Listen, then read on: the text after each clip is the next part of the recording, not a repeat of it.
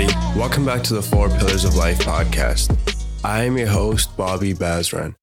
On this week's podcast episode, I'm going to talk about having faith, what that looks like, what that means, and how having faith can help us live with more happiness and peace. I truly hope you guys enjoy. Thank you.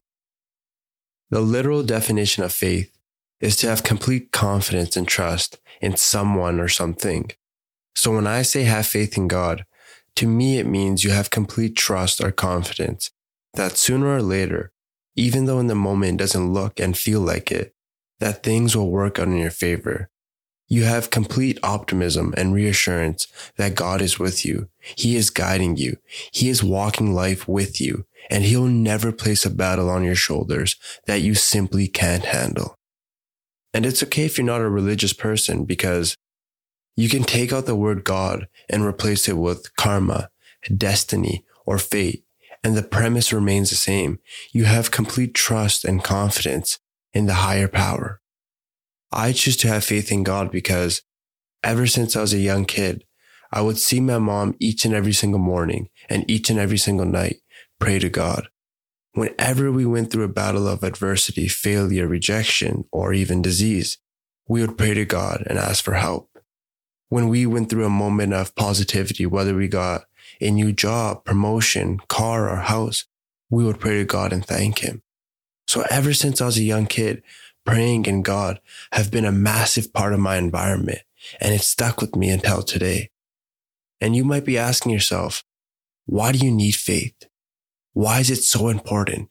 Why can't we just live our own lives and control our own destiny? And you are absolutely right. You can control your own destiny. You can dictate your own life, but you have to understand there are certain things that are simply out of our control.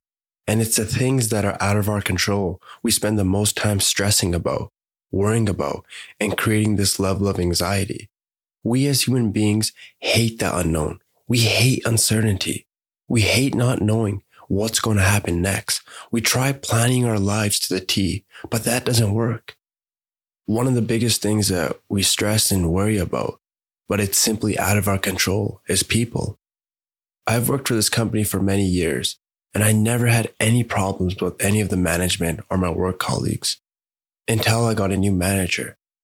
And this new manager was something else. She was a complete dictator. She wanted things done her way and she wanted all the control and the power. And obviously me and her ran into some issues and she started spreading rumors about me that weren't true, how I wasn't a good worker. And at the time, I really enjoyed my job because I was able to work on my purpose at my job and it was funding my traveling, my dreams, and everything else in between. So I didn't really want to lose it. But I was very fearful that with this new manager spreading these rumors, I could potentially lose my job. So I started doing what most people would do worry and stress about a situation that hasn't really happened yet. I would let something control me that was simply out of my control. Every time I worked, I would live in this constant state of fear, anxiety, and worry. During this time, I was listening to a lot of Michael Todd sermons. He's a pastor from Transformation Church. And one day while I was at work, I turned it on. And I didn't know if it was a sign from God or just a massive coincidence. But the sermon that he was preaching about fit right into my situation. The main premise was when you're marked by God, you don't have to fight battles that he has already fought for you. And I'm sitting there thinking, what if God has already fought this battle for me? What if I'm stressing and worrying about a situation that he has already taken care of? But I truly believe you just can't sit there and have faith. You need to do some things of your own. You need to work and control what you can control. And in this situation, the only thing that I can control is myself, is my character and how I responded to this manager. And up until that day, I was doing a horrible job. I would judge this person. Anytime somebody asked me about her, I would speak about her in a negative manner. So I made a pact to myself that I would stop doing that. I would have faith over the situation, but control what I can control. And in that moment, the only thing I can control is myself. So now when anybody asked me about her, I said she is a good person. I didn't judge. I didn't gossip about her. And after that day, I simply stopped worrying about the situation. Anytime my mind would bring it up, I would remind myself when you're marked by God, you don't have to fight battles that He has already fought for you. Control what you can control in this situation, and that is yourself, and have faith over the rest. Because many times, the person that we are stressing about, that coworker who gets under your skin, the family member that keeps bullying you, God has already taken care of that situation. He has already taken care of that person. You just have to control what's in your control and have faith over the rest. After about a few weeks, I got a call from my HR and they said, we would like to meet you. And up until that meeting, I didn't stress. I didn't worry. And even a few days before the meeting, I had no level of anxiety or stress. When I got to the meeting, the HR and another manager said, we were aware of the situation that was going on. And don't worry, we took care of it and we have your back throughout the entire process. We knew the manager was spreading rumors about you and we were not pleased about it at all. We took that manager out of your program and we just want you to know that we are very sorry. And the reason why I share that story with you guys is to help illustrate my point that there are some things that are simply out of our control in life. And one of them is people. And sometimes you need to have a level of faith that things will work out in your favor, that the things that you are stressing and worrying about, God has already fought for you. Just control what is in your control. Don't let something you can't control control you. And as I'm saying that, I'm thinking to myself, I'm such a hypocrite because there's so many moments in my life where I stress, worry, and create this level of anxiety over something that is simply out of my control. But that's okay because no one's perfect. We're all a work in progress and we all need to get better. As I'm saying this, there's a story that comes to my mind. When my book was done being written and it was finally published, I would have so many sleepless nights. As soon as my head would hit the pillow, I would start having thoughts of stress, worry, and anxiety. What if people don't like my book? What if people don't buy it? What if people don't resonate with it? What if people make fun of me for writing a self-help book at such a young age? All these thoughts would just spiral and conjure up in my mind. And during this time, I was reading a book by Don Miguel Ruiz called The Four Agreements. And one of the principles in the book helped me so much. It was called always do your best. I took that and I added my own spin of always do your best so you never have to worry about the outcome. Because when you do something at 110%, when you leave no stone unturned, when you do your absolute best, you should never worry about the outcome because you already controlled what was in your control. During this time, I had to remind myself that the only thing that was in my control was writing the best possible book that I could have written. And I did. At the time, I wrote the best possible book with the information and resources at my head. So it didn't make sense for me to worry about a situation that was simply out of my control. Yes, I could market the book. Yes, I could advertise it by posting it on Instagram and doing other people's podcasts to help promote my book. And at the time, I was doing all of that but a certain level of it was simply out of my control. I can't control how many people bought it. I can't control if people resonated with it or not. I wrote that book based on my experiences. So it didn't make sense for me to worry about a situation that was simply out of my control. Don't let something you can't control control you. And that's a lot easier said than done. I know that. But the next time you find yourself stressing and worrying, simply ask yourself, is this in my control? If the answer is no, control what you can control to help mitigate your stress, worry, and anxiety, and have faith, optimism, and reassurance over the rest. Sometimes in life, it's just easier to have a little faith that things will work out in your favor, that God is helping you behind the scenes. When I was reading Will Smith's biography, one story that really resonated with me is how he got the opportunity to be on The Fresh Prince of Bel Air the show that propelled his acting career. We all know Will Smith today as one of the most prolific actors in the entire world. But before he was an actor, he was a rapper and a very successful one at that. In the late 90s, his first album went platinum. But as soon as he started getting the fame, money, and success, he stopped working on his craft. His second album shit the bed, and he started hanging out the wrong group of people. He started partying and drinking. Not only that, he also owed a lot of money to the IRS. In a short span, Will Smith went from being at the top of the pinnacle to at the very bottom, and things were about to get a lot worse. He had a friend that worked on the police force, and that friend told him the group that you are hanging out with right now, they're about to be busted by the FBI. If I were you, I would get out of town. So Will Smith went to one of his friends and asked for some money. His friend gave him about $10,000. Will Smith took that money, booked him and his girlfriend at the time a flight to LA. The next day when he got to LA, he got a phone call. The friend that gave him the money got shot dead. Will Smith was devastated, shocked. For about a month, he sat in his apartment and just dealt with the grief and pain until one day his girlfriend came up to him and said, Hey, the money that we had is all gone. What are you going to do about it? And he looked at her with this confused face and asked, What do you mean? What am I going to do about it? And she said the same thing right back. What are you going to do about it? I know you went through a hard time. I know you're going through some grief, but whatever you're looking for, you're not going to find it here. We need money.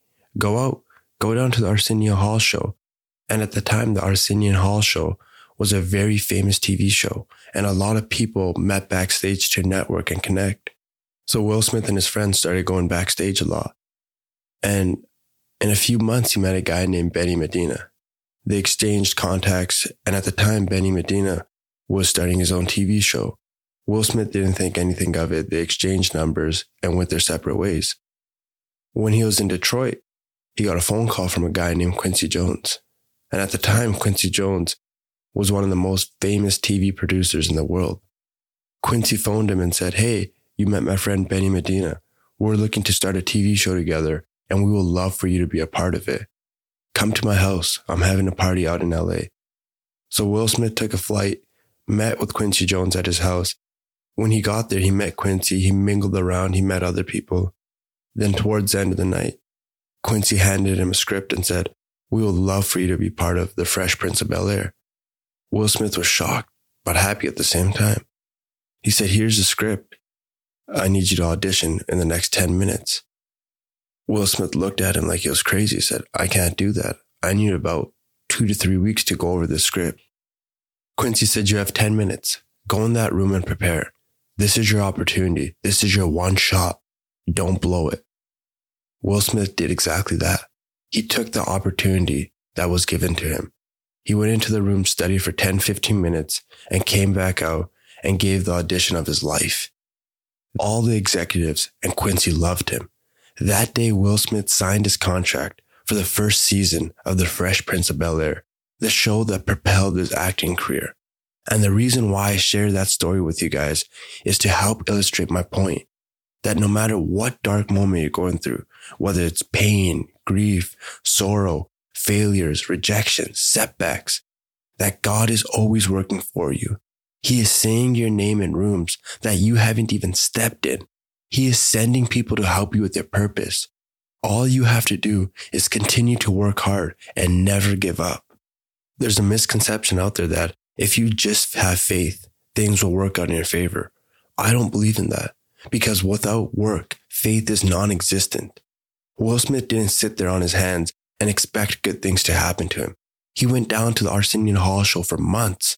He took an audition within 10, 15 minutes when he needed three weeks. He took the opportunities that were given to him and he never gave up. I know sometimes in the moment, it feels like everything is going wrong, that God is against you, that the universe is out to get you. I understand that when you're going through failure, setbacks, and pain. Look at Will Smith. His friend got shot dead. He lost all of his money. His career went down the tubes within months, within years. And he still came on top because he didn't give up. He didn't have that victim mindset. He kept going. He kept pushing past adversity. Understand a blessing never looks like a blessing in the moment. And when your purpose is bigger than yourself, God will help you. There's a story that I wrote in my book about Damian Lillard. We all know Lillard today as one of the best point guards in the NBA signing over two $300 million NBA contracts, becoming an all star and superstar. But before he got to the NBA, he was just a regular high school kid with dreams of going to the NBA. After he was done playing high school, Weber State University offered him a scholarship and he took it. During his first year at Weber State, he received the Freshman of the Year award. During his second year, he was the MVP of the entire league. His dreams were finally turning into reality. He could see his name on the NBA draft board. But things took an unexpected turn when Lillard broke his foot the year of the draft, where he was meant to go as a lottery pick. Lillard was devastated, crushed. His dreams were right in his reach, and they were snatched away from him within seconds. Now he had to go back to Weber State University for another year to rehab and play again. But instead of sitting there having a victim mindset, where most people say, why did this happen to me? Why is God out to get me? Why do bad things always happen to me? Instead of having that mindset, he worked. He started weightlifting to add size to his body. He did dribbling drills to improve his handles, and he started running to improve his cardio and conditioning.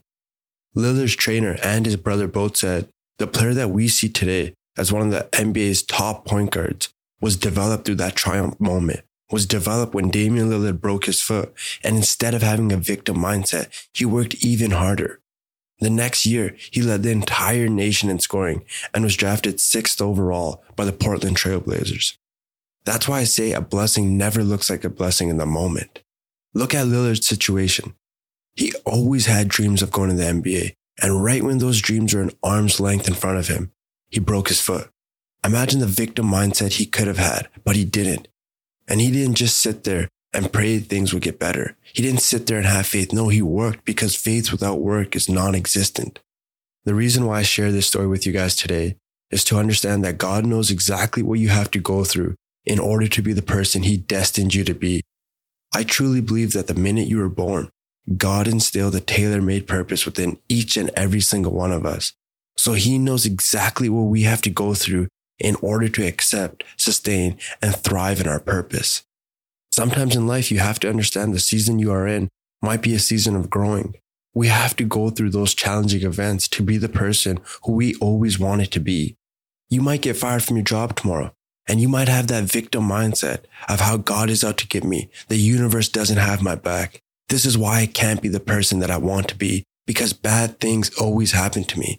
But that's God's way of reminding you that you always had dreams of having your own purpose and you were never going to leave your job. So he had to fire you so you could start your dreams.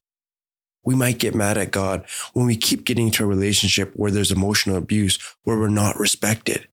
But that's God's way of telling you that I have the perfect man for you. You just have to show yourself some self-respect and leave the situation that is bringing you down.